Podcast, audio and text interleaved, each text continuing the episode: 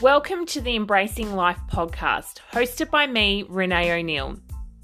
In this podcast, I am here to inspire you and empower you to live your life as the best possible version of yourself through tools such as essential oils, personal development, organization and planning, and so much more.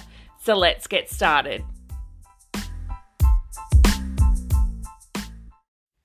So, in today's episode, I wanted to chat to you about ways in which we can do our best to get over mum guilt. Now, mum guilt, I feel, is something that us mums tend to really struggle with. Um, whether it be we're having guilt over um, working or choosing not to work, perhaps, or whether we're feeling guilty over um, you know, sending our kids to daycare or um, letting our kids have sleepovers with nens and pops or friends or anything basically involving our kids, we tend to have some kind of guilt over from time to time or even more often than that. And it can be really hard and it can. I guess be almost quite a difficult thing to deal with when sometimes our partners don't have that same feeling. And so it can be quite hard to navigate. And, you know, unless you've got that circle of people around you that are also mums who really understand how you're feeling and they really get it, it can be really difficult. So I thought, why not do a podcast surrounding this and giving a little bit of advice about things that I've personally found to be really helpful and things that I know my clients have also found really helpful as well. So, I'm going to actually share with you five of my top tips when dealing with mum guilt. So, the first one is surrounding yourself with the right people. And I guess I kind of covered this in a sense that it is really helpful to have people around you who understand, whether it be family, whether it be friends, whether it be people that you have in your community in any way, shape, or form. It might be that you're a part of some amazing mum groups, whether it be in person groups or whether it be, you know, um, groups on, say, Facebook, places like that. Just surrounding yourself with people that truly understand what it's like to have this feeling of guilt when it comes to motherhood and kids and just truly having that support network with you because I think that can make a world of difference, especially when, as I did say before, sometimes our partners don't fully get that feeling, or at least they don't often get it in the same capacity, I guess, that we as mums do. So, having people around you that really understand can make such a big difference. So, my second tip is avoid comparison. Now, I know that that can be easier said than done because in today's world where we're so heavily on social media, it can be so easy to compare ourselves. You know, we're scrolling on social media and we're seeing nothing but the highlights reels of people's lives.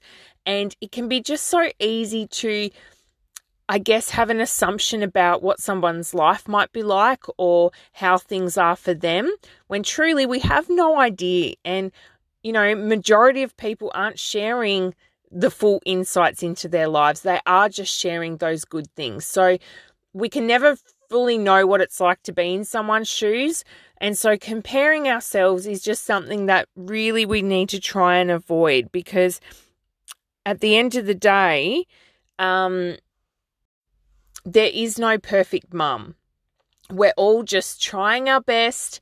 We're all just, you know, doing the best that we can in the moments. And, you know, there are times when all of us, no matter who you are, has things that um, you know are difficult or hard or moments where we feel like we're not doing our best all sorts of things so avoid comparing yourself because truly we don't really know what it's like to be in someone else's shoes and at the end of the day it's best just to fully focus on ourselves anyway and and not really worry too much about what somebody else is doing or how they're doing things or um, you know, comparing ourselves because I think too the fact that if you're even at all questioning whether or not you're um, you know, a good mum or anything like that, then that in itself just goes to show that you are a good mum because you are even thinking about that. So keep that in mind.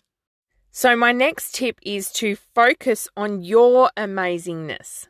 So, focus on all the good things that you do, all the things that make you that amazing mum that you are, and really truly sitting down and thinking about that because quite often it's so easy to, I guess, um, criticize ourselves and, uh, you know, really nitpick at ourselves over all the things we haven't done, shouldn't do, have, you know, all the things.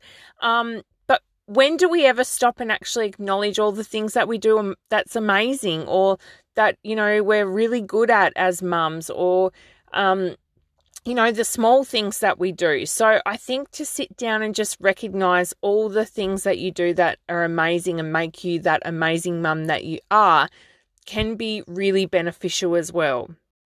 One way in which you can do that is you've probably heard me talk about this before, and that's a gratitude journal where each evening you write down three things that you're grateful for from your day.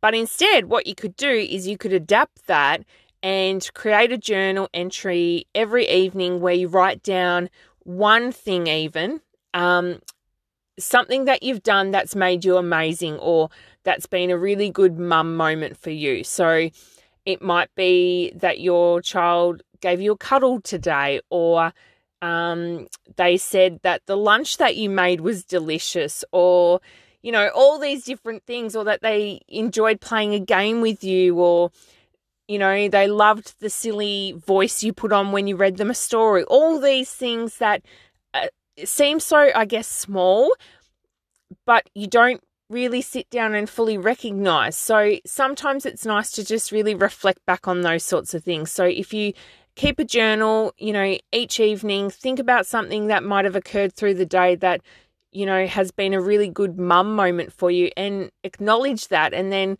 you know, if you do that on a consistent basis, whether it be every night, every couple of days, however you choose to do it, it'd be a really nice way for you just to really see that you're actually amazing and you're doing an amazing job. My next tip is to remember that there is no right way to do things. Now, I know for some people, and I'm speaking from experience with my clients, they feel like there's a right way to do things and a wrong way to do things. And the actual fact is, there is no right way. Um, when you're a mum, how you're choosing to do things, you know, parent, the life that you're creating for your children, the examples you're setting for your kids, all those kinds of things are so personalized to you and your family. So just remember that because it's so easy to get caught up in what everyone else is doing, but just really remember that what suits somebody might not necessarily suit you and your family. And so I think really acknowledging that there is no right way and letting that be okay, and really understanding that, you know, you can do things your own way and set your own standards. So that is my short, quick episode on how you can, I guess, overcome mum guilt and I guess put things more into perspective of how you can um, feel as a mum to avoid any kind of guilt that you might have from time to time. So, if you have struggled with mum guilt, if you're struggling with mum guilt, I would love for you to reach out to me and see if I can offer some kind of help or even support for you. Um, I really love hearing from you, and I would love to be able to be of any kind of assistance that I can. So, please reach out to me, and I will talk to you in my next episode.